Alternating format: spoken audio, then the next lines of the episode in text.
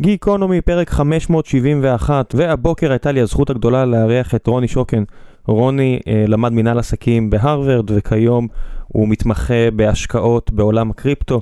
נחשפתי עליו דרך עמוד הטוויטר שלו, והוא גם אה, כותב בדה מרקר ובהארץ. איש מאוד אה, נחמד שנמצא בדיוק בתפר הזה בין אנשים שמתעסקים בקריפטו לבין הסקפטיות הבריאה שאני אה, מחפש כשאני קורא על התחום הזה. אז הוא גם מבין, אבל גם יודע אה, לסנן החוצה את ה bullshit. אז דיברנו במשך שעה על כל הנושאים האחרונים שקיימים בעולם הזה של הקריפטו, של המטבעות הקריפטוגרפיים, על ההתרסקות האחרונה, על צלזיוס ועל Three Arrow Capital ועל אה, כל מיני מיליארדרים כאלה ואחרים שמנסים למרק את אה, תדמיתם עוד לפני שהיא מתלכלכת. שלל נושאים, אני גם אשאיר לכם את העמוד טוויטר שלו, תעקבו אם זה מעניין אתכם, ובקיצור המלצה חמה. ולפני שנגיע לפרק עצמו, אני רוצה לספר לכם על נותני החסות שלנו. ונותני החסות שלנו הפעם זו חברת KLA. חברת KLA גאה לקחת חלק בפריצות הדרך הטכנולוגיות המשמעותיות בכל הזמנים. כמעט כל מכשיר אלקטרוני כולל סמארטפון, שעון חכם, מסך גמיש, משקפי מציאות מדומה ומכונית חכמה, זמין לכולם בזכות הטכנולוגיות שמפתחים החבר'ה הטובים ב-KLA. לחברת KLA יש משרדים ואתרי ייצור במגדל העמק, ביבנה ובקריית גת, המונים למעלה מ-1700 עובדות ועובדים. מבחינה טכנולוגית, חברת KLA מפתחת פתרונות מתקדמים, בעלי תפקיד מרכזי בדיוק בתהליך הייצור של מוליכים למחצה ומוצרים אלקטרונים. המוצרים שלהם חיוניים להאצת הפיתוח של מכשירי אלקטרוניקה של המחר ויישומים של טכנולוגיית 5G, אם אתם זוכרים פרקים שהקלטתי לא מזמן שעסקו בטכנולוגיה הזו. מערכות הבינה המלאכותית שלהם לומדות ומתאימות למיין ולסווג במהירות פגמים עם שגיאות מופחתות מבלי להאט את הייצור. רובוטיקה היא חלק אינטגרלי כמעט בכל המוצרים שלהם כדי לוודא שהם עומדים בדרישות הלקוחות לאוטומציה בתפקוד גבוה. כל העולם הזה של ייצור בעולמות החומרה של מוליכים למחצה הוא מרתק והיה לי את הזכות לעבוד בתעשייה הזאת. ואני זוכר שכל פעם שישבתי לדבר עם החבר'ה שמתעסקים בחלקים האלו, תמיד הייתי מוקסם ואולי גם ננסה להביא מישהו משם כדי שידבר קצת על מה הם עושים. אבל אם מעניין אתכם לעשות את הדברים האלו, תדעו שיש למעלה מ-200 משרות פתוחות למהנדסי חשמל, אלגוריתמים, תוכנה, פיזיקה, ייצור ועוד תחומים רבים שמחכים לכם באתר הבית שלהם ב-kla.com/iljobs. חשוב להבהיר שהם מחפשים אנשים מכל רמות הסיניוריטי והמומחיות, זה יכול להיות מ... PhDs, חבר'ה כבר שיש להם דוקטורט, לחבר'ה שעכשיו מתחילים, צעירים, מבוגרים, זה לא משנה מה, חברה ענקית שרק מחפשת עובדים מוכשרים. סך הכל מועסקים ב-KLA העולמית כ-13 אלף עובדים, אז זו בהחלט חברה מאוד יציבה, משהו שבטח יקסום לרבים מכם בתקופה כל כך וולטילית כלכלית. אני אשאיר לכם את הלינק לעמוד המשרות שלהם, ויאללה, שיהיה בהצלחה. ועכשיו לפרק.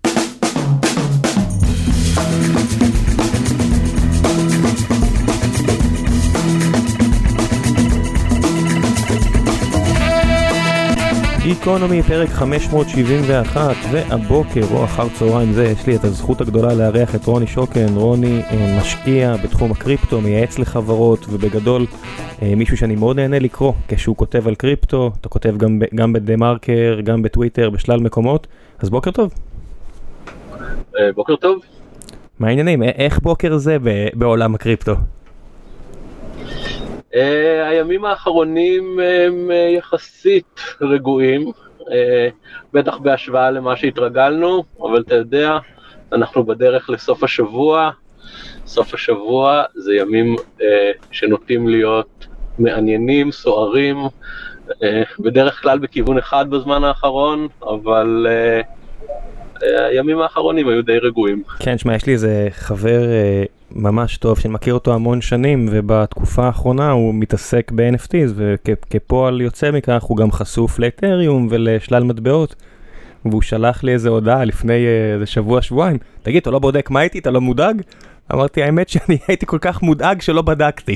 אני מניח שיש לך את זה עם הרבה אנשים.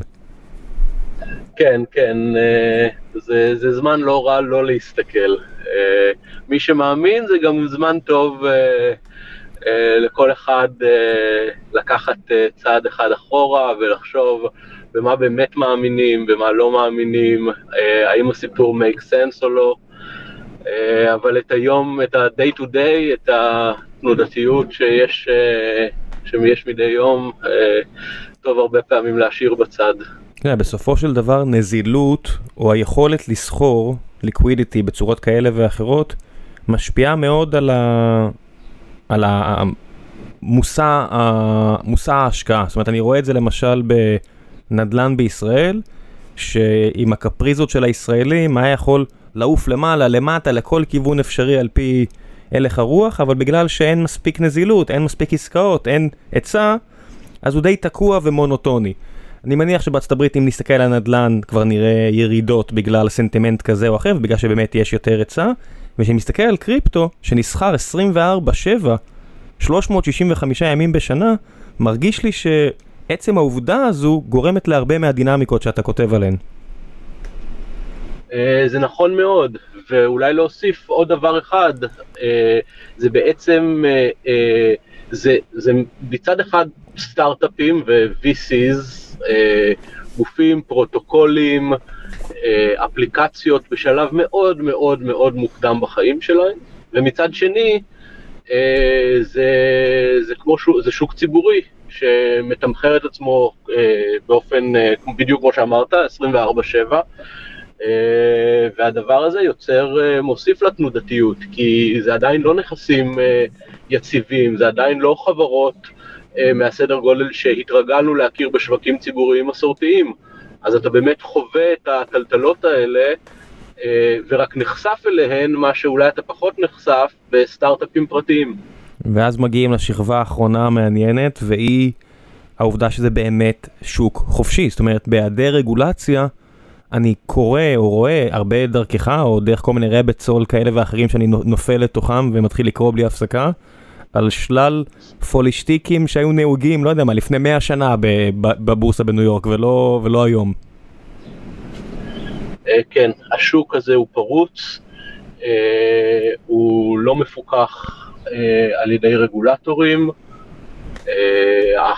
הגופים עצמם הם גופים, זאת אומרת הפרוטוקולים והאפליקציות הם יחסית קטנים, ומצד שני יש שחקנים מאוד דומיננטיים, אנחנו ודאי נדבר עליהם במהלך השיחה, היו כמה שעלו לכותרות, כמו צלסיוס, כמו 3 Arrows Capital, לא בהקשרים טובים, אבל עצם העובדה שמדובר בפרוטוקולים בעלי שווי שוק נמוך מצד אחד, ומצד שני גופים מאוד דומיננטיים שיכולים להזיז את השוק.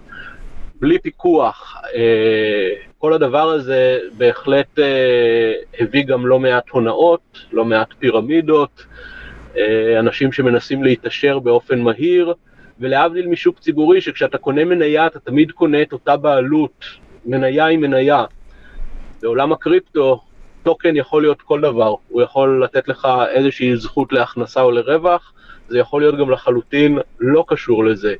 אז כל הדברים האלה ביחד הם, מוסיפים, אה, הם, הם, הם פתח ל, להרבה מאוד מניפולציות שיזמים עושים, שמשקיעים עושים, אה, והרבה נכוו שם. לפני שנגיע לטריארו קפיטל ושלל הסיפורים המעניינים שכתבת עליהם ואני ארצה לתת לך את הבמה לספר, השאלה האחרונה כזה כהכנה לפני זה עד כמה אתה חושב ש... ג'רום פאוול וכל החבר'ה שבבנקים המרכזיים ברחבי העולם מאושרים מכך שהקריפטו הצליח לשאוב לפחות חלק מהנזילות העצומה הזו ששטפה את השווקים. יש לי איזושהי הרגשה שבלי הקריפטו היינו רואים פה אינפלציה הרבה יותר גבוהה. אה, קשה לדעת, תראה, קודם כל בסך הכל שוק הקריפטו הוא שוק קטן, כן? אנחנו מדברים על אה, שלושה טריליון דולר בשיא, ועכשיו אנחנו כבר פחות מטריליון אחרי הנפילות הגדולות. בסך הכל גוגל, או ש... בסך הכל אמזון, אחת. אה, אחד. אני חושב שבסך הכל הם יותר מודאגים, אה, בגלל שיש פה הרבה מאוד שאלות שעולות. הם מוטרדים מהשאלה של ביטקוין, אה, ביטקוין כתחליף לזהב או כאיזשהו נכס שמתיימר להיות כסף על סף הכסף המדינתי, ראה אל סלבדור. אה, יש פה את השאלה של המטבעות היציבים הדיגיטליים, שחלקם גילינו, אה, לא מאוד יציבים, אה, וגם לתוך כל הדבר הזה יש הרבה מאוד מינוף. אנשים נכנסים עם פוזיציות גדולות, ובהיעדר רגולציה, בהיעדר פיקוח, בהיעדר שקיפות, זה גם משהו שיכול ליצור מה שנקרא contagion, שאנשים עוברים הנזלות, נאלצים למכור, זה מדביק, אה, אה, חברה מדביקה חברה, מלווה מדביק מלווה, ראינו את זה במשברים קודמים. אני לא חושב שהם מאוד מרוצים.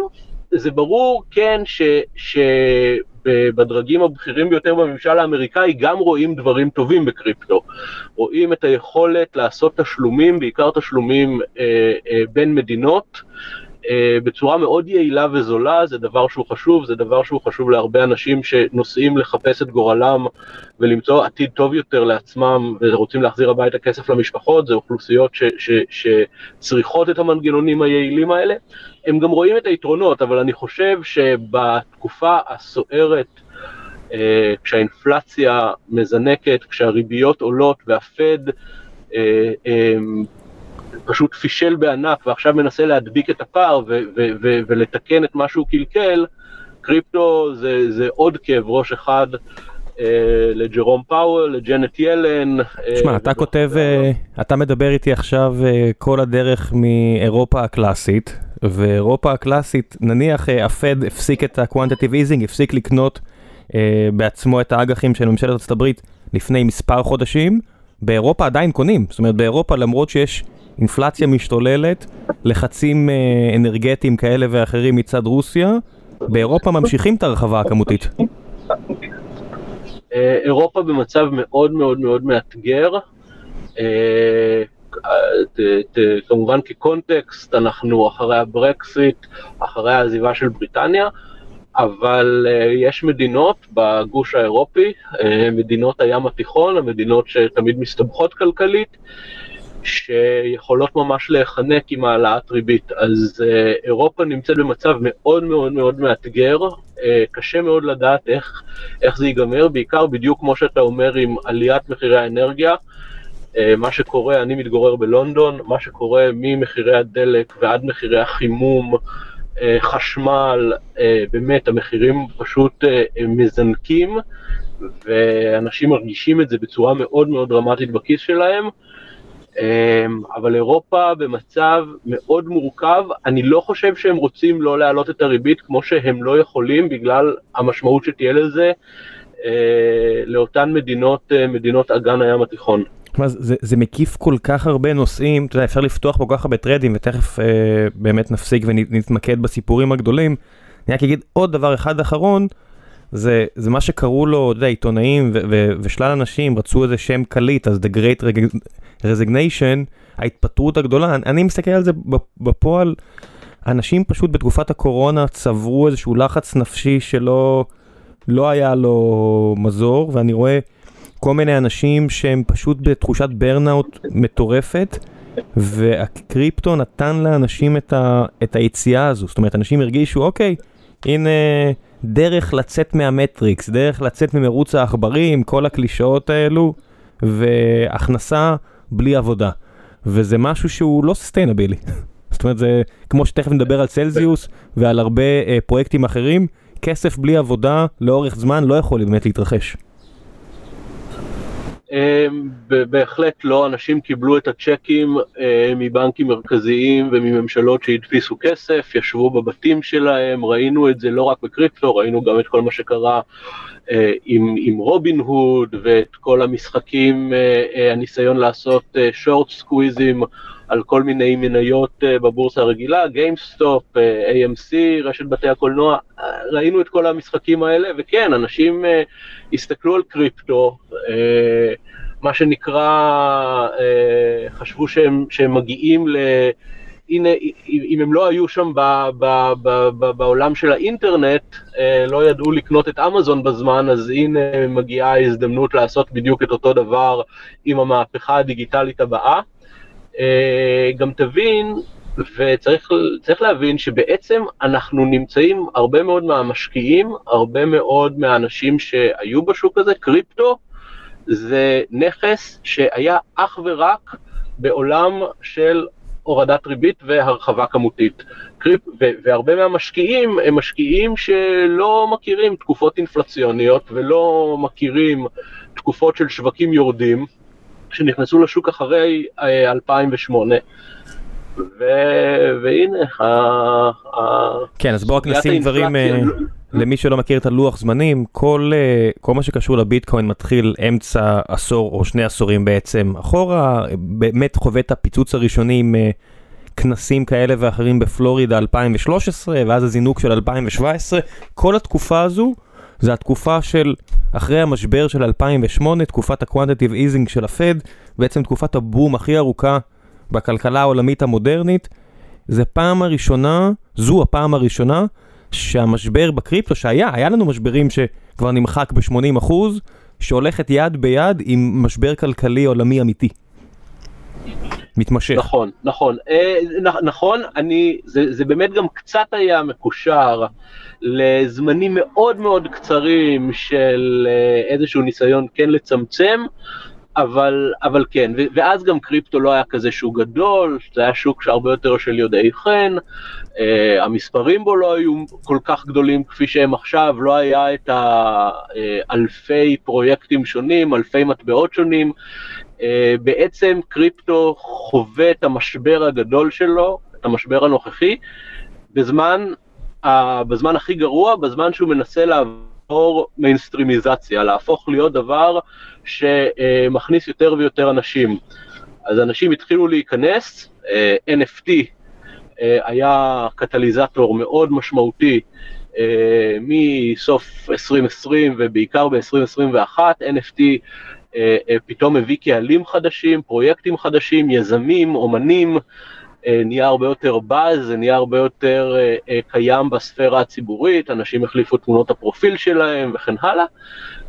אבל בדיוק אל תוך המיינסטרימיזציה הזאת זה המשבר, הפעם הראשונה שקריפטו נמצא באמת בעולם פיננסי ש, שלא הכרנו, עם התוספת הגיאופוליטית של, של רוסיה, של סין,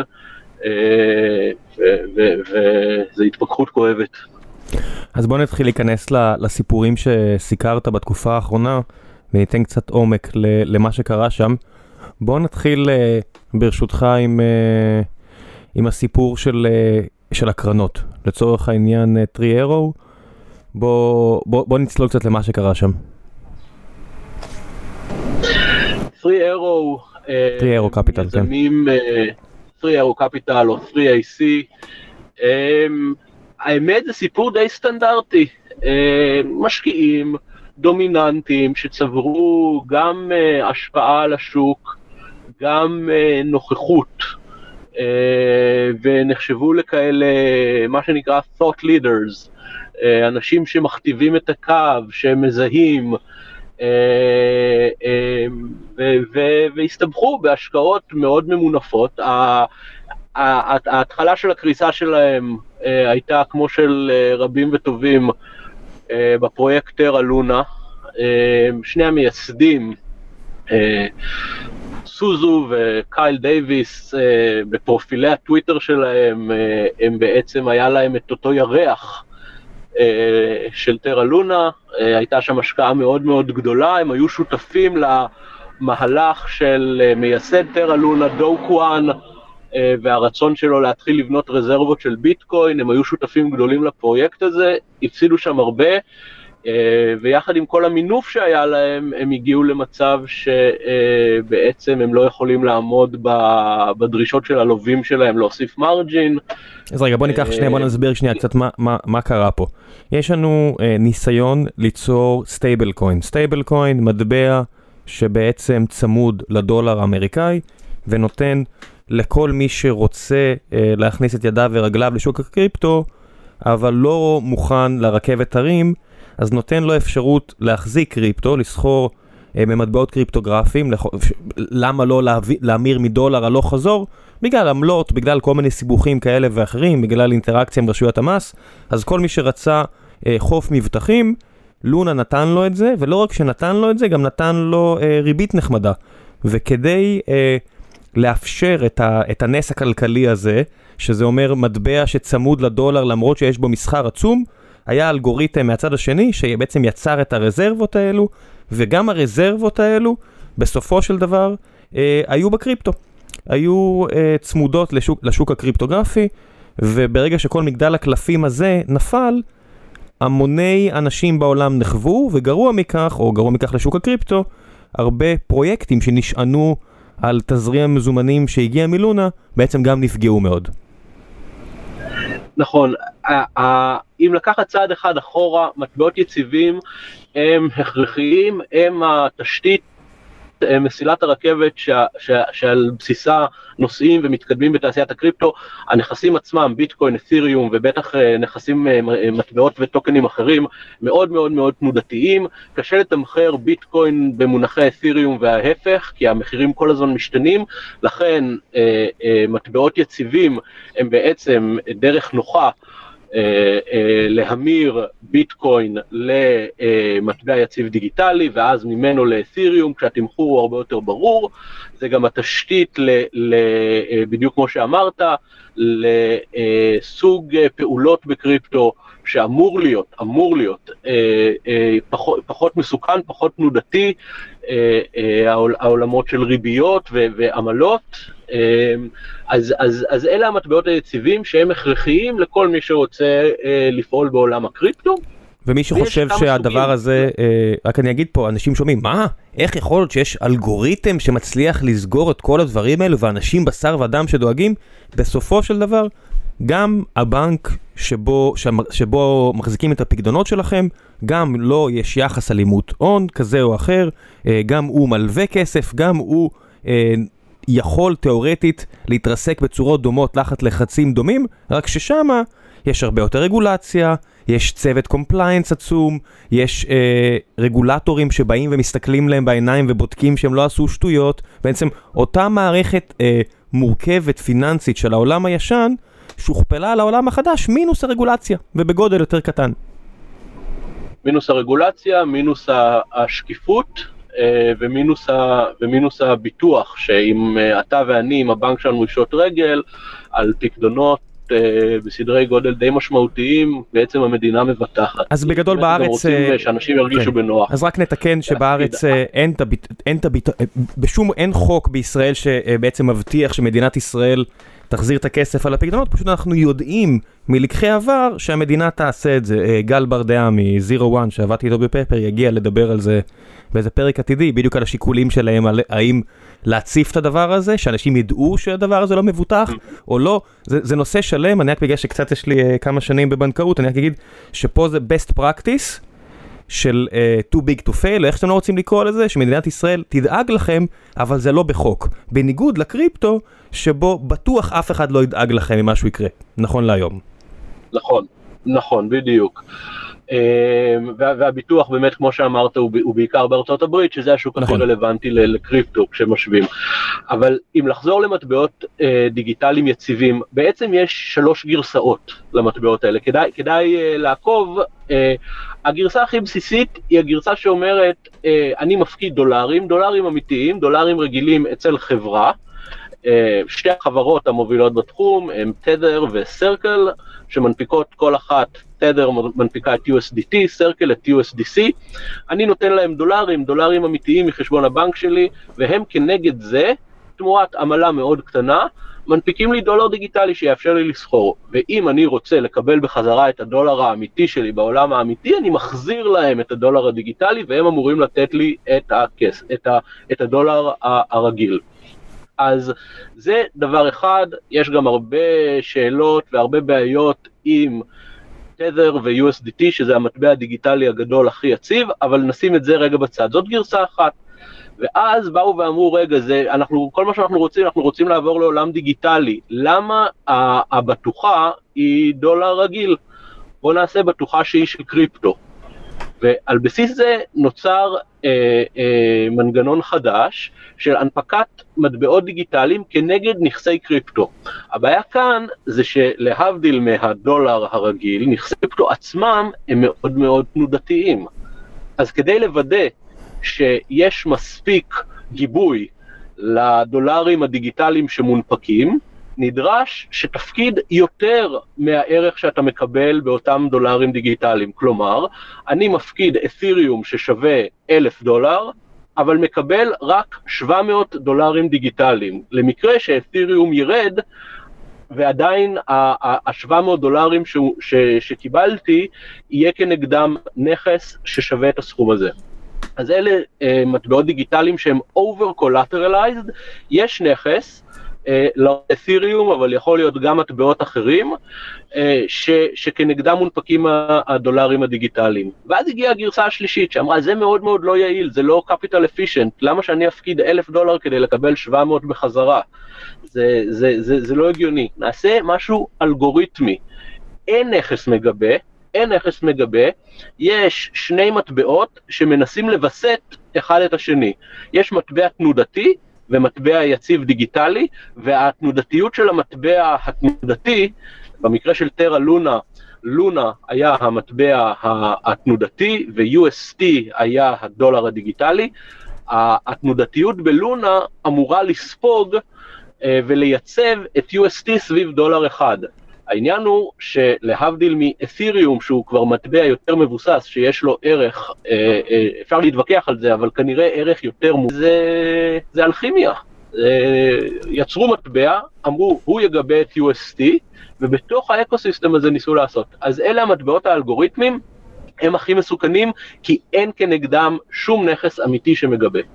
זאת אומרת, יבואו האנשים, אה, וזה אנשים חכמים, זאת אומרת, אני, אני מסתכל על, אה, על זהות האנשים שנשבעו בשם הפרויקט הזה, אה, וזה אנשים שמבינים טכנולוגיה, וזה אנשים שמבינים השקעות, מיטב השמות, לעניות דעתי, אנדריסן הורוביץ ושלל קרנות dip their toes בפרויקטים האלו, או ספציפית בזה. ו, ואני, אתה יודע, הסתכלתי מהצד כ, לאורך, לאורך התקופה הזו, כלא מאמין, אתה יודע, אמרתי, מה אני מפספס פה? זאת אומרת, יושבים לך 16 אנשים, או לא יודע כמה, לא הרבה בקוריאה, ו, ומנסים לייצב את המטבע הרביעי בגודלו בכלכלה הזו, בכלכלה הקריפטוגרפית, וזהו. בלי רגולציה, בלי גופים מפקחים כאלה ואחרים, בלי ערבויות. חדר מלא בחבר'ה קוריאנים עם לב uh, במקום הנכון ומקווה, וכולם סומכים עליהם. זאת אומרת, זה, זה הרגיש פרוע מכדי להאמין בשלב מסוים. כן, כן, אה, בהחלט, אבל מטבעות דיגיטליים היו, הרבה אנשים לא, לא היו יכולים לעמוד בפיתוי, גם אותם משקיעים יותר מתוחכמים, והנה 3AC זאת, אה, זאת הראייה. אז בואו נעבור באמת ל-3AC, אה, ואחד הדברים שרציתי שתתייחס אליהם זה לכך שבסופו של דבר אין עדיין אבסטרקציות. ואני אומר, אומר את זה מהבחינה של צריך אשכרה להבין מה אתה עושה כשאתה סוחר. אה, יש לי בבית איזה ספר כזה של uh, הסברים uh, על פעולות פיננסיות כאלה ואחרות, ואני חושב שיש שם איזה, לא יודע, 900 עמודים והכל עמוק למדי. ואני מעלעל בו מדי פעם כשאני רוצה להבין יותר דברים שאני קורא או, או מנסה לעשות. וזה מרגיש לי כאילו בעולם הזה של מטבעות קריפטוגרפיים, לא כולם קראו את הספר הרלוונטי. זאת אומרת, אני רואה, הם כולם, אה, אתה יודע, דרך דיפאים ולא יודע מה, ותכף תיכנס להסברים. חלק מהטענות שאני שמעתי כלפי uh, 3AC ו- ואחרים, 3 סטאר, סליחה, 3 ארו, 3AC, כן, ואחרים, חלק מהטענות שאני קראתי זה שהם פשוט עשו טעויות גסות שעלו להם עשרות מיליוני דולרים. טעויות טכניות. אה, קשה לדעת ואין מה להגיד שיש המון אינפורמציה, המון מידע, המון אה, אה, ספקולציות, איך זה קרה, מה קרה. בסוף האמת היא די, היא די פשוטה, כמה השקעות רעות מאוד, אה, שאנחנו יודעים בוודאות על, על, על, על טרה לונה, אה, הרבה מאוד מינוף, מינוף כנגד מי? מי הביא להם את אה, המינוף הזה? בשוק שמתרסק. רגע, מי הביא להם את המינוף הזה? זאת אומרת, אנחנו יודעים בעצם איך נבנו העסקאות האלה? אה, בגדול, הרכישה של הפוזיציות הייתה ל-3AC פוזיציה בלונה, הייתה להם פוזיציה באבלנש, במטבע אבקס, הם היו גם, הושקעו בזה, ביטקוין וגם באתיריום. אה, הייתה להם פוזיציה מאוד גדולה אה, במה שמכונה staked ETH, אה, שזה מבלי לייגע ביותר מדי פרטים לא מעניינים, זה איזושהי נעילה של ETH, של ether, לקראת המעבר של את'יריום ל proof of stake. אתה מקבל על זה איזושהי ריבית שהיא לא מאוד גבוהה, אחוזים בודדים, תמורת זה שאתה נועל את המטבע. רגע, אז בוא נפתח רק סוגריים קטנים. כרגע הפרויקט של אתריום עובד על proof of work, כמו ביטקוין, כדי שבעצם כל הנס הזה יקרה, כל הבלוקצ'יין ששמעתם, בסוף כל הסיפור מאחורי הקלעים.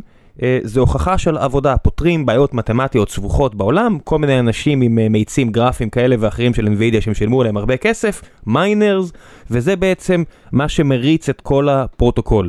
הבעיה היא שזה אה, מאוד בזבזני אנרגטית, זה הולך ונהיה מסובך יותר, זה הולך ונהיה אה, בעייתי יותר חישובית, ואז נורא קשה לתמוך בעצם בכל הכלכלה הזו, אז מה שקורה באתריום שהם עוברים לצורה אחרת של עבודה, שזה proof of stake, שתאורטית היא עדיפה פי כמה, אבל עד שהדבר הזה קורה, צריך לנעול נכסים כדי לדאוג שהכלכלה בעצם לא תתפוצץ מהבחינה הזו, וזה בעצם מה שאתה מדבר עליו. נכון, ול-3 Arrows Capital אז הם היו אה, עם הפוזיציה הזאת של ה-State It, שאתה בעצם מקבל תשואה של כמה אחוזים, אבל אתה בעצם אה, אה, בנכס שהוא לא, הוא, הנזילות בו היא מאוד מאוד מוגבלת. אה, עכשיו, כדי להפוך את הכמה אחוזים הבודדים האלה למשהו יותר אטרקטיבי, אה, וכשאתה נכנס לעולמות האלה אתה מאוד מהר נהיה אה, די חמדן, אז uh, לכאן נכנס המינוף, uh, ואז אתיריום uh, התחיל לרדת, אנחנו בעצם מדברים היום על אתיריום שהוא בערך באלף דולר, אלף מאה, לא משנה, אבל כבר היה קרוב לחמשת אלפים, זאת אומרת נפילה של כ-80 אחוז, uh, ואתה נמצא בפוזיציה uh, לא מאוד נזילה, שהנזילות בה היא מאוד מאוד מוגבלת, uh, עם נכס שיורד וממונף, uh, אז, אז ככה זה נגמר. עד כמה אתה מרגיש שהפאניקה הגדולה שרואים עוד ועוד פרויקטים נופלים, זאת אומרת אצל החבר'ה שעדיין מחזיקים ברוב המטבעות? תראה, אני חושב שהמון, המון כבר uh, יצא, אין מה להגיד. כשאתה יורד משלושה טריליון לטריליון, uh, אז, אז הרבה מאוד יצא, ואז אתה נשאר בתוך הפחות מטריליון הזה. אה, אם אתה לוקח את ביטקוין, את'יריום והמטבעות היציבים, אה, אתה כבר בעצם, זה, זה, זה רוב, אה, רוב הנכסים כרגע. אז מהבחינה הזאת הרבה, הרבה מהנזק כבר יצא, הרבה אנשים כבר ספגו הפסדים מאוד כבדים, אבל זה לא אומר שזה לא יכול להמשיך לרדת. יש עכשיו שאלה, למשל, אחד הנרטיבים הגדולים של 2021 היו האלטרנטיבות הזולות לאתיריום. היכולת אה, אה, אה, אה, לעשות חוזים חכמים על גבי רשת בלוקצ'יין אה, ו- ולרשום אה, עסקא, טרנזקציות, עסקאות ולרשום נכסים, אבל בלי לשלם את התשלום הגבוה שנדרש לפעולה באתיריום. אתיריום כיום, הפעולה בה היא מאוד מאוד יקרה. אמ, וזאת הייתה אלטרנטיבה, והרבה גופים קמו במטרה להיות התחליף הזו לאתיריום, סולנה, אבלנש, טרה אה, אה, ואחרים. אה, השאלה האם באמת יש בזה צורך, האם כולן, האם כולן ישרדו, הערכה אישית שלי לא. ובכל הזמן הזה גם אתיריום יותר ויותר יוצרת אלטרנטיבות אה, לרישום עסקאות אה, אה, בצורה יעילה ולא יקרה. אז ככל שאתיריום תמשיך להתקדם לעבר עולם שבו לא, לא יקר, או שזה בהחלט doable, לרשום עסקאות על גביה, זה יעלה עוד יותר את השאלה האם צריך את האלטרנטיבות. אז מזה אני מגיע למסקנה שבהחלט עוד יכול להיות הרבה כאב. אני חושב שזה זמן טוב לאנשים אתה יודע, יש אה, בעולם הזה את, ה, את אלה שהם מאוד מאוד סקפטיים, זה הכל פונזי, אה, אה, זה הטוליפים של, ה, של הזמן הנוכחי, הכל צריך לקרוס, ביטקוין זה, זאת הונאה אחת גדולה, יש את המחנה הזה, יש את האנשים שהם מאוד מאוד מאמינים בקריפטו. אני באופן אישי מאמין עקרונית ב, ב, ב, בעולם הזה ובמה שהוא יכול להביא, אבל אני חושב שזה זמן מאוד מאוד טוב אה, לקחת צעד אחורה, לחשוב מה באמת השימושים האמיתיים שהולכים להיות לאורך זמן פופולריים, אה, אה, ש, ש, שציבור יאמץ, שיוסיפו ערך אמיתי, מי יכול להיות הגופים הרלוונטיים לספק את השירותים האלה, אה, ו- ואלה, זה יכול להיות ש- שהם יצליחו, יכול להיות שלא, אה, אה, צריך גם לחשוב האם זאת השקעה טובה, כי עצם זה שיהיה למשהו שימוש ועצם זה שיהיה ביקוש, לא אומר שזו דווקא השקעה טובה. אבל כל מה שלא נכנס לקטגוריות האלה, ועדיין יש, זה דברים שצריך להתרחק, או, או להבין שזה לא יותר מקזינו, ושצריך לצאת בזמן ולהשאיר את הנפילה לבא בתור, רק שזה לא באמת, זה, זה לא באמת עובד, ולכן מאלה צריך להתרחק. מת, מתי אתה סיימת את הלימודים בהרווארד? Uh, אני למדתי מנהל עסקים בהרווארד מ-2012 עד 2014. בדיוק בתקופה של, של אותם כנסים בפלורידה, החבר'ה ש, שלמדו איתך, שאני מניח שאתה עדיין בקשר טוב איתם, בסופו של דבר uh, הרשת קשרים במוסדות כאלה זה אחד מהבונוסים הגדולים. איך אתה רואה את הסנטימנט בקרב חבר'ה שבטח השתלבו uh, בקרנות כאלה ואחרות, בעולם הטכנולוגיה? איך אתה, איך אתה מזה, זה, זה באמת מתחלק כמו שאתה אמרת, או שהרוב נופלים באמצע? אה, אני חושב, היו, היו אה, כאלה, יש קבוצה לא קטנה שמאוד הייתה אה, נלהבת מהדבר הזה, אה, כבר אז בלימודים. אה, נכנסו לזה, עדיין בתוך זה, קמים הגופים. כן, תשמע, בסופו של דבר אה, אנחנו עכשיו חווים אה, נפילות מאוד מאוד גדולות, אבל אה, עדיין ביטקוין, אתיריום, אם אתה מסתכל על פני טווחי זמן ארוכים, אם, אם היית מעורב בזה בשלב מוקדם מספיק, גם אחרי כל ה, ה, מה שקרה בשבועות ובחודשים האחרונים, זאת עדיין השקעה טובה, ועדיין יש בזה משהו שהוא גם מעבר לעניין ההשקעה, למשהו שהוא, שהוא מעניין, שהוא אפילינג, זה, זה, זה חזית, זה, זה חזית חדשה של טכנולוגיה ואפליקציות ושימושיות. אה, ויש לזה איזו הבטחה מעניינת, ההבטחה של הביזוריות, שהרבה ממנה לא, עוד לא התגשם, ו- ו- ואפשר גם להטיל ספק בשאלה האם הוא יתגשם.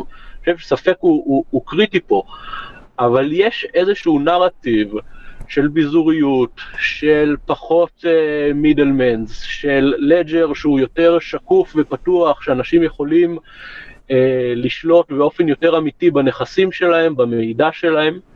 אז, אז, אז יש גם איזשהו נרטיב שהוא קוסם, אה, אז בהחלט, אה, אתה יודע, נהוג לומר אה, בתקופות כאלה שזה הזמן לבנות, זה, זה, זה הזמן לייצר רעיונות חדשים, לייצר כן, פרוטוקולים כן, חדשים. מרק ו... אנדריסן אוהב להעלות את הקלישאה הזו עם כל משבר אפשרי. זה, זה הזמן לבנות, זה בהחלט משהו שהוא אוהב להגיד, וכמישהו שחשוף עם הקרן שלו לקריפטו, אני מניח שנשמע את זה הרבה ממנו. הבעיה היא שיש פה הרבה מאוד אינטרסים. זאת אומרת, בסופו של דבר, הדוברים של התחום, מזוהים איתו כל כך בגלל האינטרס העצום שלהם איתו. אני מסתכל על משהו כמו סולנה, לא יודע, זה, זה מרגיש כמו שיש איפשהו אה, קבוצת וואטסאפ, או לא יודע, בארצות הברית יש פחות וואטסאפ, אבל איזשהו אה, קבוצת תקשורת עם החבר'ה הכי חזקים בוואלי, שיעשו הכל כדי אה, לשמור על הפרויקט הזה, כי רק בגלל החשיפה שלהם אל, אה, אליו.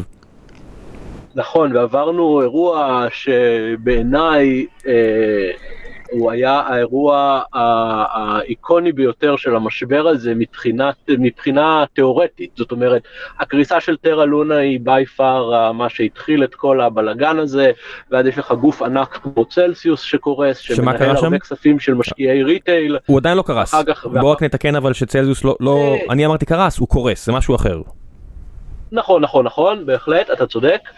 אה, ו-3AC, שזה גוף מתוחכם, אבל דווקא בעולם הזה של סולנה, בדיוק כמו שאמרת, סיפור מאוד מאוד מעניין, חשבון ענק אה, ממונף, אה, שבעצם המפקיד הפקיד את המטבע סול, המטבע הנייטיב של סולנה, הפקיד המון סול, ולווה כנגד זה מטבעות יציבים, USDT, USDC, שבהם אפשר אה, מלהשתמש בדיפיי ועד אה, אה, להמיר אולי לדולרים רגילים וכולי, סכום שחצה את המאה מיליון דולר, והחשבון הזה הלך וככל ששווי סול הלך וירד, התקרב להנזלה, כשהמשמעות הייתה שאם אם, תהיה הנזלה של החשבון הזה וכל הסול הזה יימחק, הסולנה, כל הפרויקט יכול ללכת לאפס.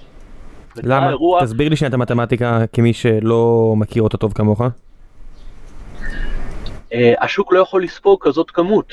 אה, כי הוא יהיה מרג'ן קול ואז הוא חייב בעצם למכור ואז הוא עושה דאמפ עצום כן. של סחורה לשוק ואז יהיה לחץ למטה ו spiral of death כזה. בדיוק, עכשיו ב, זה, זה היה בפרוטוקול DeFi, כן? צלסיוס 3AC זה בכל זאת זה גופים ריכוזיים, התנהלו ככה או אחרת, התנהלו בצורה רשלנית, זה, זה בוודאות אפשר לומר, אבל גופים ריכוזיים אה, ש, ש, שעכשיו צריכים להתמודד עם התוצאות של ההחלטות שלהם. ב, ב, זה היה בפרוטוקול DeFi, פרוטוקול בשם סולנד, ש... החוזה החכם באופן אוטומטי היה אמור להנזיל את הפוזיציה הזאת אם וכאשר סול אה, יגיע, המטבע ירד ל-22 דולר זה היה. ו, ונעשתה פה התערבות, בעצם אה, אה, התקבלה החלטה אה, בדיוק על ידי אותה חבורה שאתה מדבר עליה, להשתלט לו על החשבון, אה, ש, ו, ו, ולדאוג שההנזלה לא תהיה לפקח על ההנזלה, לעשות אותה בצורה מדורגת, ככה שלא תהיה כזאת השפעה דרמטית על השוק בצורה שירסק את סולנה לאפס. אה, אז, אז כמובן שאפשר לטעון שהתכלית היא חיובית, ואני בטוח שיש הרבה אנשים שמחזיקים סול אה, ששמחו לראות את הדבר הזה, אבל אם אתה חושב על זה, זה הבגידה המוחלטת, זה הבגידה המוחלטת גם ברעיון של הביזוריות וגם ב, ב, ברעיון ש, אה, ש, שהארנק שלך הוא שלך ושאתה שולט בנכסים שלך, בעצם הם הודיעו ש, שהם נכנסים לבן אדם לחשבון ומנהלים את זה עבורו. אתה יודע, לפני 100 אה, שנה כשהקימו את הפד, היו uh, מיליארדרים כאלה ואחרים שאחרי זה ניקו את שמם עם uh, אוניברסיטאות וכו', שהשמות שלהם מתנוססים שם, והם בעצם הכניסו את כל הבנקאים לחדר ו- וריכזו את הכוח, והרבה מה... מההאשמות זה נגד אותם מיליארדרים, והיום יש לך את uh, סם החביב, שכולם אוהבים לספר עליו כמה הוא uh, ילד טוב, בסך הכל בן 30, יתרום את כספו, שיער uh, מתנוסס ברוח ככה, סם בנקמן פריד, והוא עושה בדיוק אותו דבר. אה, לגמרי. Uh, אני uh, חושב שסם בנקמן פריד, אני מצייץ על זה די הרבה, uh, הוא מהגורמים היותר הרסניים ומסוכנים בקריפטו, uh, עם uh, uh, המון כוח שוק, המון ניגודי אינטרסים, הוא גם ספק בורסה uh, ב-FTX, הוא גם סוחר, uh, הוא גם משקיע, ו, ו, ורואים אותו, אה, רואים את ההשפעה שלו אה, בלא מעט דברים שקורים בשוק הקריפטו. אה, היה אחת ה, אחד התרגילים, אחד התרגילים הגדולים שנעשו ב-2021, היה תרגיל של כל הזמן לשמור על אה, נזילות מאוד נמוכה לפרויקטים בשווי שוק נמוך, אה, וברגע שאתה קצת מתחיל לקנות, המחיר מתחיל לטפס. המחיר מתחיל לטפס כי אין, אין נזילות. אה, ו, ואנשים כמובן נכנסו לפומו, ואתה בינתיים גם קראו בטוויטר על ידי כל מיני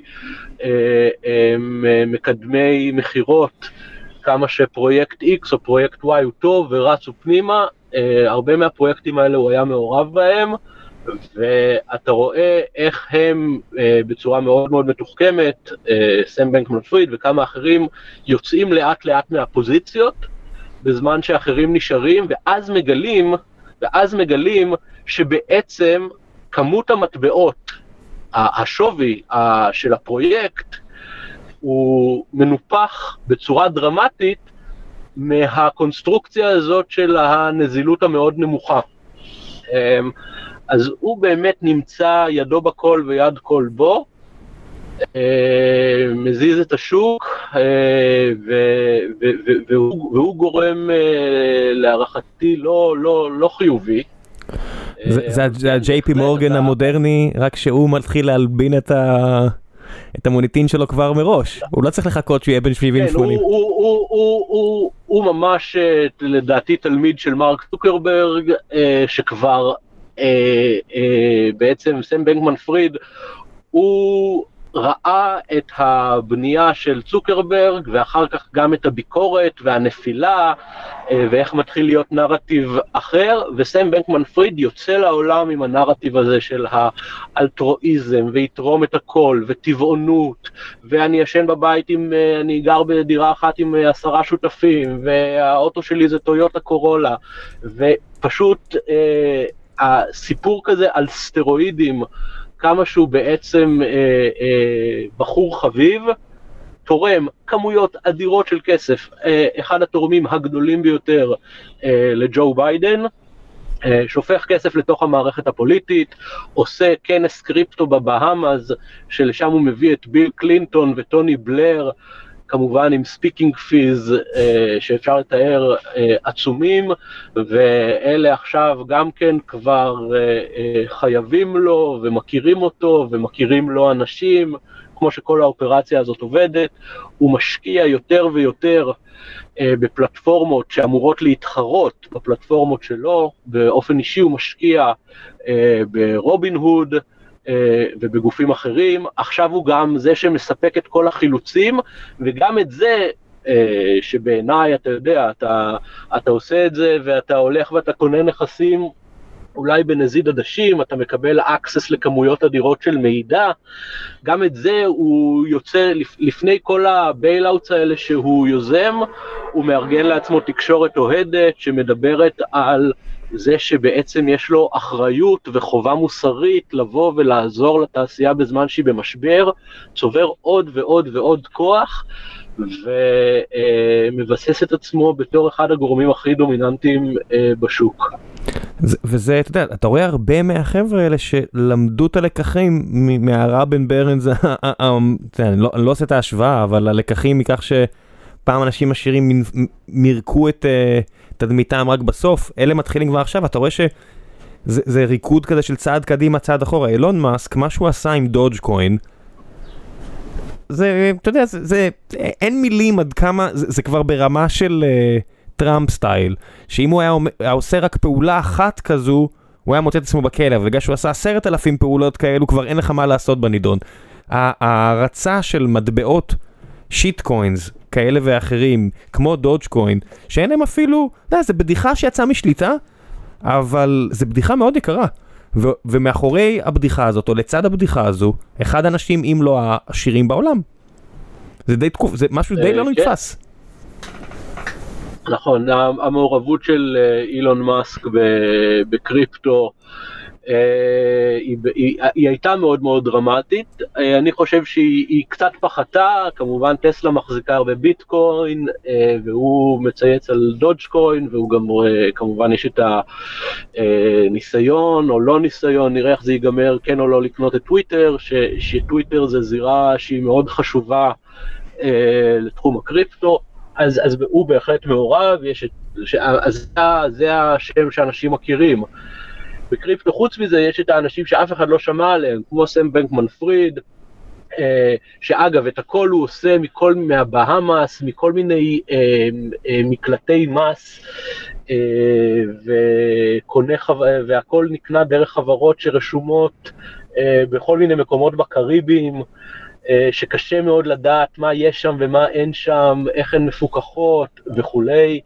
אה, יש אה, בחור אחר שגדל אצל ג'ק מה בעליבאבא, אה, ג'סטין סאן, הוא גם מהמולטי מיליונרים של קריפטו, הוא הלך בדרך אחרת, ארגן לעצמו אה, אה, בעצם להיות אה, אה, שגריר של אה, אה, אי קטן, ו- ו- ו- וכל הדברים האלה כמובן נותנים לו הרבה אה, חסינויות, ופתאום צריך להתנהג איתו בצורה אחרת כי הוא דיפלומט, אז, אז אין ספק שהדור החדש הזה שנמצא בקריפטו, אה, מכיר היטב גם את הסיפורים על הבנקאים, אה, שדיברת עליהם, גם את הסיפורים של הרשתות החברתיות, ושל ענקי הטכנולוגיה כמו גוגל ופייסבוק ואמזון, והם כבר יודעים להתנהל ולנסות לתמרן את הנרטיב הציבורי, את התקשורת, אה, אה, אה, כדי לא, כדי לא לאבד חן, לא בעיני הציבור ולא בעיני הפוליטיקאים שהם מאוד זקוקים להם. זה, זה, זה דבר מאוד מטריד בעיניי. אתה חושב שיש דרך להבין כיום למישהו באמת עד כמה מסוכן השוק הזה לכלכלה העולמית? הרי אתה אומר, או דיברנו לפני כן, על כך שכל שוק הקריפטו הוא פחות מטריליון דולר. זה בהחלט המון כסף, אבל כמו שאמרנו, זה חברת ענק אחת מבין 4-5 עדיין שוות בהערכות שוב, או בשווים האלה אחרי ההתרסקויות בבורסה, בבורסות הציבוריות, אבל זה רק השווי הישיר. הרי יש נגזרים ויש מינופים. יש איזושהי דרך נכון. להבין עד כמה גדולה, גדולה החשיפה? אמ, זה, זה קשה, זה נכון שאנחנו מדברים, פחות הטריליון זה בעצם כיום רק המטבעות השכירים, כמובן שאחר כך יש לך את הגופים הפרטיים, אה, מ-OpenSea ועד יוגה, שעשו את בורד אה, אייפס, אה, זה הכל כמובן צריך להוסיף את כל הגופים האלה, ואחר כך החשיפות של המלווים. תראה, בינתיים זה לא נראה, אני חושב שרוב הרגולטורים מסכימים, רוב הרגולטורים בעולם מסכימים, שקריפטו לא הגיע למצב שהוא סיכון סיסטמטי אה, ליציבות של הכלכלה, אה, אבל זה ברור, ש... זה ברור שבהחלט יש לזה השפעה. אה, ביטקוין היה אמור להיות, אה, זאת אומרת, אחת היומרות של ביטקוין הייתה להיות גידור אה, לנכסים אה, פיננסיים מסורתיים כמו מניות ואג"ח, אה, אה, ולהיות סייף הייבן אה, בתקופות אינפלציוניות אנחנו רואים כמה שהדבר הזה לא נכון, הקורלציה של ביטקוין עם השוק היא גבוהה מאוד, אה, בפרט עם הנסדק, בסוף זה נכס, אה, זה asset class, זה סוג נכסים חדש, מאוד מאוד מאוד מסוכן, ונכסים מסוכנים הם נכסים שרגישים לאינפלציה וריבית. אז אני, לא חושב שהוא סיכון סיסטמטי, אבל, אבל הוא בהחלט, אה, בתקופות של סטרס, כמו שהתקופה שאנחנו חווים עכשיו, אנחנו רואים מה, מה קורה ל-S&P, אנחנו רואים מה קורה לנסדק, מה קורה לשווקים ברחבי העולם ולאג"חים, אז, אה, אז זה בהחלט, זה, זה, בטח, זה, זה, זה, זה רק מוסיף עוד סטרס בגלל הקורלציה הגבוהה של קריפטו לשווקים פיננסיים מסורתיים. מה יהיה הקטליזטור לעלייה הבאה? Lightning Networks, המעבר של אתריום ל-Proof of Stake, זאת אומרת, בסופו של דבר יש, uh, הרכבת הרים הזו עם קריפטו, היא, זה נופל ב-80%, מגיע לשיא חדש, נופל ב-80%, זה כבר פעם uh, שלישית או רביעית שיש את ה cycle הזה, נכון. וכל פעם יש נכון. איזושהי הבטחה גדולה, להנה, הפעם זה באמת יהיה שימושי. אז נניח שההייפ הנוכחי, NFT היה ה poster boy, אני, אני מניח שנגלה ש... מעט מאוד מההבטחה התממש. בסופו של דבר, אתה יודע, כל האנשים ששאלו למה המונה ליזה כן ותמונה של קוף שג'ונרתה על ידי מכונה בשנייה וחצי לא, אה, אני מניח שהם יגלו שזו הייתה שאלה מטופשת, לעניות דעתי, אבל מה יהיה הנרטיב הבא, לדעתך? אז ככה, אני חושב שיש פה בעצם, צריך, אה, זה, זה, זה זמן טוב בעיניי מאוד לחזור לככה עקרונות בסיס. ו- ולהגיד מה, מה, למה בכלל צריך קריפטו, אם בכלל. אז יש לדעתי כמה דברים שקורים. אחד, אה, יש ביטקוין, ביטקוין כזהב דיגיטלי, כ-store of value, אה, ביטקוין הוא, הוא נכס שמאוד מאוד נסחר יחד עם השוק, הקורלציה שלו לשוק מאוד מאוד גבוהה. ולכן אני חושב שמבחינת ביטקוין, אה, יותר כעניין של trade, יותר כעניין זמן של אה, אה, חודשים או שנים, זה נראה עכשיו שהעולם הולך למיתון, פאוול צריך לחנוק את, הכל, לחנוק את הכלכלה כדי לדכא את האינפלציה, ואז אחרי מיתון באות הורדות הריבית. אה, ואי אפשר לדעת מה יהיה ה cadence של זה, מה יהיה, מתי זה יקרה, באיזה... עולה. 24 ביטקוין, אחת הסיבות שביטקוין חשבו שהוא יכול להיות נכס עמיד לאינפלציה זה כי ההיצע שלו קבוע. אנחנו יודעים כבר היום שבסוף יהיו 21 מיליון מטבעות ביטקוין, ולא אמורים להיות מונפקים מטבעות ביטקוין אחרי שמגיעים ל-21 מיליון. בדיוק כפי שאמרת, ביטקוין פועל בשיטת proof of work, uh, בעיות פתרון מתמטיות, שהמיינרס, אלה שבעצם רושמים, עושים ולידציה של הטרנזקציות, הם מתוגמלים בביטקוין שמונפק. וכל ארבע שנים יש אירוע שנקרא הלווינג, מלשון האף, חצי, שכל ארבע שנים כמות הביטקוין שמונפקת נחתכת בחצי, עד שבעצם זה אמור להתייצב על 21 מיליון. אז ההלווינג הבא אה, יקרה באמצע 2024, במאי 2024. זה היסטורית אירוע שברגע שיש לך את ה-supply shock הזה, שה-supply שלך, ה-supply החדש נחתך, היסטורית זה היה אירועים שהיו מאוד מאוד חיוביים לשווי של ביטקוין, אז אם אני צריך להמר, וזה מה שזה, זה הימור, וככה צריך לחשוב על זה, ומאוד מאוד מאוד אה, להבין שהימור זה, זה הגדרה מאוד טובה לדבר הזה, אז, אז אני אומר, 2024 זה זמן מעניין, אולי מתחילים להיכנס לעולם של הורדות ריבית פוסט מיתון, יחד עם ה halving של ביטקוין, אולי יכול להיות מעניין. מה שכן נשאר, אה, וזה אנשים אה, צריכים להחליט לעצמם, האם הם מאמינים שבסופו של דבר לביטקוין יש ערך? האם הם מאמינים שבסוף ביטקוין יכול להיות כמו זהב? זה לא נכס שמייצר תזרים מזומנים, זה לא דירה שאתה יכול להשכיר, זה לא אה, משהו שמייצר לך cash flows, אז האם אתה מאמין שלדבר עצמו יש ערך וממה הוא נובע? אה, כטרייד, אולי 2024 זה זמן מעניין. זה ביטקוין כסטור value. אחר כך יש לך את את'יריום. את'יריום זה מה שנקרא החוזה החכם. זה אפליקציות של NFTs, של DeFi ודברים אחרים. אני חושב שכן, קודם כל המעבר ל-Proof of Stake הוא יכול להיות קטליסט מעניין אה, לאת'יריום, בין היתר, ולו רק משום שגם אה, את'יריום עובדת כיום ב-Proof of Work, אה, עם המעבר לפרוף ו- ומונפקים מטבעות איף לאותם קוראים שעושים ולידציה של עסקאות, עם המעבר לפרוף אוף סטייק, האינפלציה התוספת של ההיצע של מטבעות איף אה, אמור לרדת, ה-supply אמור לרדת בערך פי עשרה. אה, זאת אומרת לעשירית. אז יהיה לך supply shock. מה שעוד קורה, הקריאה היא דבר מאוד מאוד יקר, בדיוק כמו שאמרת קודם, יש גם את עלויות החומרה, ואז גם את עלויות האנרגיה. אז אם אני קורא את'יריום שמתוגמל אה, באיס, אני צריך, אני מקבל את האיס, אני צריך מיד למכור אותו בשוק כדי אה, לממן את, אה, את אה, עלויות הכרייה שלי. ברגע שאתה עובר ל-proof of stake, גם אתה חתכת את ההיצע הנוסף בערך אה, ב-90 אחוז, וגם אין כבר את, ה, את ה sell pressure הזה של כורים, כי כבר אתה לא נמצא בעולם הזה של, של mining. אז, אז את'יריום, לדעתי השאלה עם את'יריום היא יותר השאלה האם יכולים להיות, מה, מה הם השימושים שהשתמשו באת'יריום, אמרת בצדק, 2021 הייתה סביב NFT, אה, וגם אתה הבעת על זה ביקורת, שהקוף הוא לא כמו המונליזה. אה, אני מסכים עם זה. אני חושב שהעולם של NFT עוד יכול להתפתח בצורה הרבה יותר משמעותית מאותם אה, JPEGs.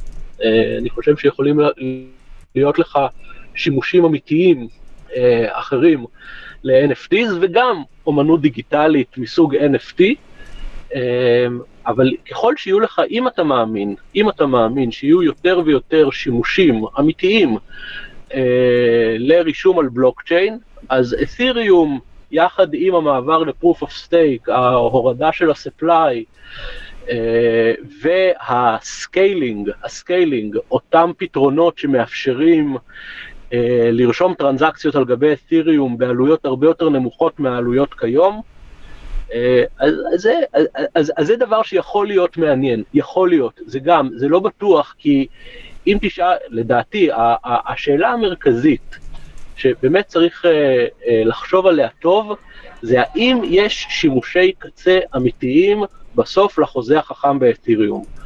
אני מאמין שדיפיי אה, או פיננסים מבוזרים זה פתרון אמיתי, זה, זה דבר שצריך להתפתח אה, וכמובן להיות מפוקח היטב. אה, אני חושב שגם NFTs יכולים להתפתח ו, ויש ניסיונות נוספים, המייסד של, של אתיריום, אה, אחד המייסדים, ויטאליק בוטרין, אולי החשוב מביניהם, זה שעדיין מאמין, נקרא לו זה שעדיין מאמין. זה שעדיין מאמין, זה שהזהיר ואמר שהוא לא אוהב את הכיוון שקריפטו ובלוקצ'יין הלכו אליו, הוא דיבר על הקופים במיליוני דולרים, הוא אמר זה לא צריך להיות העולם הזה, הוא מדבר יותר על שימושים. הוא מדבר יותר על אה, שימושים פיננסיים מסורתיים, ההבטחה המקורית של הקריפטו, לא? אז, אז הוא מדבר גם על אותם נכסים פיננסיים, אבל הוא גם מדבר על שימושים לא פיננסיים, השליטה שלי בזהות שלי, השליטה שלי במוניטין שלי, היכולת שלי להסתובב עם, אה, אה, אמרת הרווארד, אז אני אחזור על זה, עם התעודה שלי מהרווארד, שאני יכול ללכת ולהוכיח לאדם X או Y שלמדתי אה, אה, שם ושאני, אה, אה, אה, שזה הקרדנשלס שלי. אפשר גם שאם הרווארד יהיו אלה שמנפיקים, הוא מדבר על מוניטין שלילי. כי במוניטין חיובי, לי יש לי תמריץ ללכת ולהראות לכולם, למדתי פה, עשיתי ככה, זה ההסמכה שלי, זה, ה, זה הנכסים שיש לי, אבל מה, מה בדבר המוניטין השלילי שלי? אז הוא אומר, אם לצורך העניין, הרווארד או אוניברסיטת תל אביב או, או, או, או, או כל מוסד אקדמי, למשל יום אחד יגלה שכל העבודות שלך הם plagiarism. אז הם שהנפיקו לך את הטוקן, אתה בוגר המוסד האקדמי הזה, הם יוכלו לשרוף את הטוקן הזה ואתה כבר לא, וכבר לא תוכל ללכת ולהסתובב בעולם ולהגיד שאתה בוגר אה, האוניברסיטה הזו, האוניברסיטה האחרת. הוא מאוד מאוד עסוק בשאלות, השאלות באמת בין הכי קריטיות, מה, מה השימושיות האמיתית? אמ, ויש הרבה, יש, אה, אה, אה, אפשר באמת לחשוב גם על הנושאים של custody, על השמירה שלנו על הנכסים שלנו, הקלות שלנו להעביר נכסים ממקום למקום, בין אם זה כי אתה נוסע לחו"ל, או בין אם כי קרוב משפחה שלך נמצא, או, או, או חבר נמצא במקום אחר ואתה צריך לתקשר איתו ורוצה לתקשר איתו. יש, יש שימושיות שככל שהיא תצוץ ותעלה, ותפסיק להיות רק ספקולטיבית, אה, ורק אני אקנה את הקוף הזה היום ב-100 כדי למכור אותו מחר ב-200 למי שמתכנן אה, אחר כך למכור אותו ב-300 וכולי, אז, אז אתיריום אני חושב, לדעתי, זו דעתי האישית, יכול להיות יותר ויותר מעניין. אז דיברנו על ביטקוין, דיברנו על אתיריום, והדבר האחרון שאני אגיד זה אותם עולמות של מטבעות יציבים, דיגיטליים, כאמצעי נוח לתשלום, כאמצעי נוח וזול ויעיל לתשלום בתוך מדינה, מחוץ למדינה, וכאן עולה השאלה איך בנקים מרכזיים אה, אה, ימשיכו, אה, אה, יתנהלו בהקשר הזה. אה, תשמע, אי אפשר בלי לסיים, אה, אני לא אתן לך בלי לסיים בלי הכוכב אה, הגדול שמגיע לעולם, לעולם הקריפטו. אי אפשר בלי אדם ניומן. אה. כן, אה, כן, זה, match made in heaven. כן, אתה יודע, הרבה זמן אני בטוח. אה, אה, אדם נוימן וקריפטו, הוא נכנס לאיזה נישה שמדברת על איכות הסביבה ובפרט רישום של קרדיטים אה, של פליטות אה, פחמן לאוויר, רישום כזה על הבלוקצ'יין ומסחר. זה גם דבר מעניין, הכל תיאורטית מעניין, אה, קשה מאוד לדעת, אבל תראה, בוא, בוא, בוא נגיד ככה, אנחנו לא, לא מדברים על אדם נוימן כי אנחנו רוצים לחקור את uh, שאלת הבלוקצ'יין ו, ו, ורישום uh, של uh, קרדיטים של פחמן.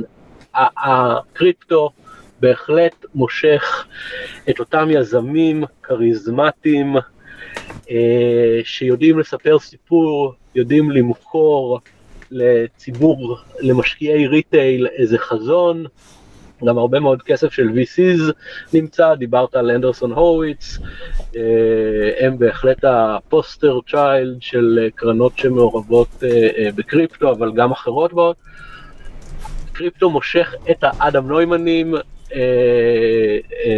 מייסד טרה לונה, הוא בהחלט דו קוואן, הוא בהחלט, יש לו אדם נוימן characteristics. כן, הוא גם דיבר על כל מיני דברים כמו elevating the world consciousness ו-consciousness. אה, בטח. תודה, סליחה. הוא, לגמרי, הוא התכוון להיות הבנק המרכזי של העולם עם...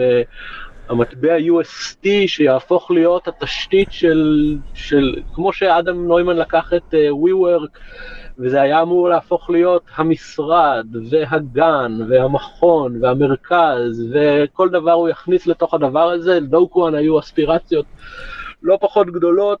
אמ, וזה זה, זה אנשים ש, שמצליחים, זה אנשים שמתעשרים, זה אנשים שלא נמצאים שם כשקורות הנפילות וההתרסקויות. אה, ובכל אופן, אחרי שהם הורידו הרבה כסף מהשולחן, קריפטו מושך את האנשים האלה, ובאמת צריך להיזהר.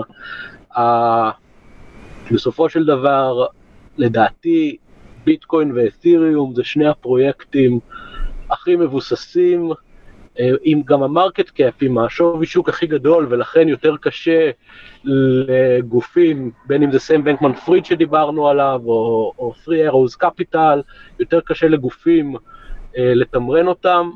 אתה יודע, מי, ש, מי שחושב להיכנס לקריפטו, הייתי בהתחלה מסתכל רק על שני הנכסים האלה, אה, ו, ומגבש דעה אמיתית. אם לא מאמינים בביטקוין, שזה בסדר גמור, לא להשקיע בזה. אם לא מאמינים באתיריום, לא להשקיע בזה. אה, ולאט לאט, עקב בצד אגודל, אה, אם, אם רוצים להסתכל, לא לחפש את המטבע שיעשה את המאה x. אולי יש אחד כזה, אבל הסיכוי הרבה יותר גדול שהמטבע ילך לאפס. אולי הוא אולי הוא ילך ל...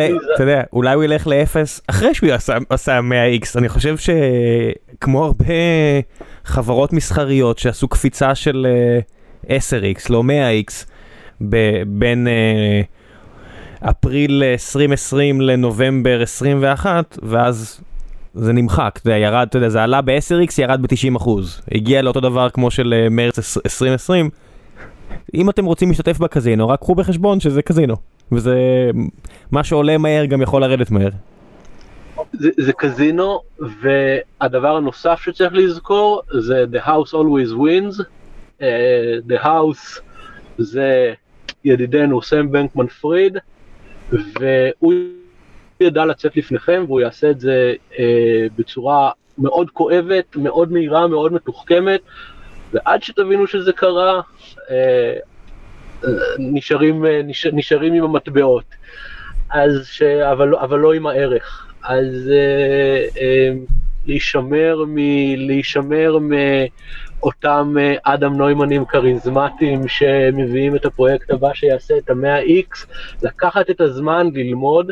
מה שעוד מאוד חשוב זה להבין את ה tokenomics, להבין אם אני קונה טוקן של פרויקט, מה, למה אני זכאי, למה אני זכאי, האם אני זכאי בכלל למשהו, ויש פרויקטים מצוינים, יוניסוואפ, זה אחד הפרויקטים המצליחים והחשובים ביותר בקריפטו שיש, זה פלטפורמת מסחר שבה אני יכול להמיר ממטבע X למטבע Y, אה, פלטפורמה מסחר מבוזרת, ויש להם מטבע. העניין הוא שהפרוטוקול עצמו מייצר עמלות, כל פעם כשאני מחליף אה, מביטקוין לאתיריום, אז אני משלם איזושהי עמלה על המסחר, אבל מי שקונה את, המניה, את הטוקן של יוניסוואפ, את הטוקן יוני, לא מקבל שום דבר מזה. פשוט אין זכאות להשתתף בעמלות למי שקונה את הדבר הזה. אני נותן את זה בתור דוגמה. אז מה בעצם מקבלים? רגע, מה מקבלים בטוקן הזה? Uh, כרגע, כרגע שום דבר. מה קונה כרגע? מה, מה ישתנה בעתיד? קנית כבר. קנית, אתה, יוניסוואפ הוא, הוא, הוא באמת אה, אחד הפרויקטים הכי מוצלחים באופן אמיתי, אה, הכי חדשניים, הם המציאו את העולם של המסחר המבוזר, אה, אתה לא זכאי לעמלות, אולי, זכ... אולי יום אחד ישנו את זה, אולי חלק, אה, אולי... למה שיום אחד ישנו את זה? זה מזכיר לי כל מיני סיפורים על uh, עובדים בסטארט-אפים שאמרו להם, אתה שהם נכנסו ואמרו להם, אולי יום אחד תקבל עוד אופציות. זה לא עובד ככה, חברים, מה שלא קיבלתם בחוזה, רוב הסיכויים שלא תקבלו, אלא אם כן באמת תפציצו. Uh, נכון, uh, תראה יוניסוואפ הוקם, uh, הוא היה כל כך חדשני, הם לא באמת חשבו על זה, אחר כך באו, באו פר, פרוטוקולים נוספים, הבא בתור היה פרוטוקול שנקרא סושי סוואפ, ואחר כך בא Curve, והם כבר כן נתנו חלק מהתגמול, מהמסחר לאלה שמחזיקים את המטבע. מה שאני אומר זה אה, צריך להבין, צריך להבין למה, האם כן או לא זכאים לאיזושהי הכנסה או רווח שה, שהפרוטוקול מייצר, באיזה תנאים. אה, יש הרבה מאוד ללמוד, צריך מאוד מאוד להיזהר ולא ללכת שולל, לא אחרי היזם הכריזמטי, לא אחרי ההייפ בטוויטר אה, או בדיסקורד, אה, כי, כי זה הרבה גורמים עם הרבה מאוד אינטרסים שמכוונים את זה, ובצד השני הם גם סוחרים ומוכרים כש, כש, כשהם רוצים. אה, אז אה, מהדברים האלה בהחלט צריך להיזהר. אוקיי. המלצות מהצד שלך, כל מה שבא לך. אין לי רגולציה, אז ספר, סרט, סדרה, פעילות, תעשו מנוי לארץ, מה שבא לך להגיד. א', תעשו מנוי לארץ, תעשו מנוי לארץ, תעשו מנוי לדה מרקר. אה, עיתונים מצוינים, כן. אני קורא לי להב. מה עוד? מה שבא לך.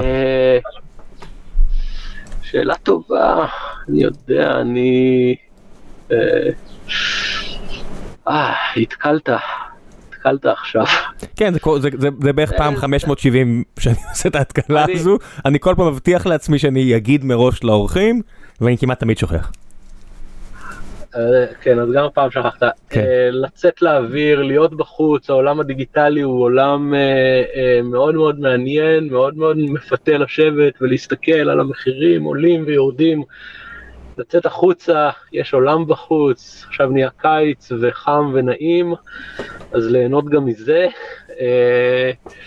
זהו, אני חייב להודות שלצערי, אני, יש לי שני ילדים ככה בגילאים די קטנים, אה, אז אה, אין, אין יותר מדי זמן עכשיו לסרטים וטלוויזיה וההצגות שאני הולך אליהן הן בעיקר הצגות ילדים. אני, אני אתן פה ברשותך בכל זאת המלצה על איזשהו ספר, תקראו פיזית, קחו אותו לתמזה או ליד איזה גוף מים שאתם נמצאים. אמ, הספר של בן ברננקי שהמלצתי עליו פה המון המון פעמים כדי להבין איך הנקניקיות נעשות, אה, בן ברננקי סוקר את, אה, את, את הפד מהקמתו אה, ועד המאה ה-21 ואז מתמקד במאה ה-21 בלמה, איך, מדוע, המכניקה מאחורי הקלעים. אני כל כך נהניתי מהספר שאתמול הצלחתי לשכנע את ה...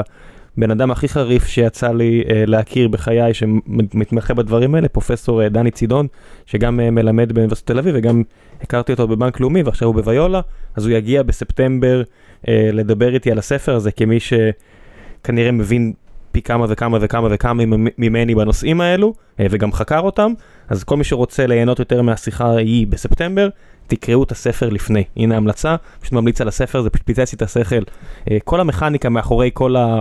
ראשי תיבות האלה, QE ו-Quantitative Easing ו-Quantitative whatever.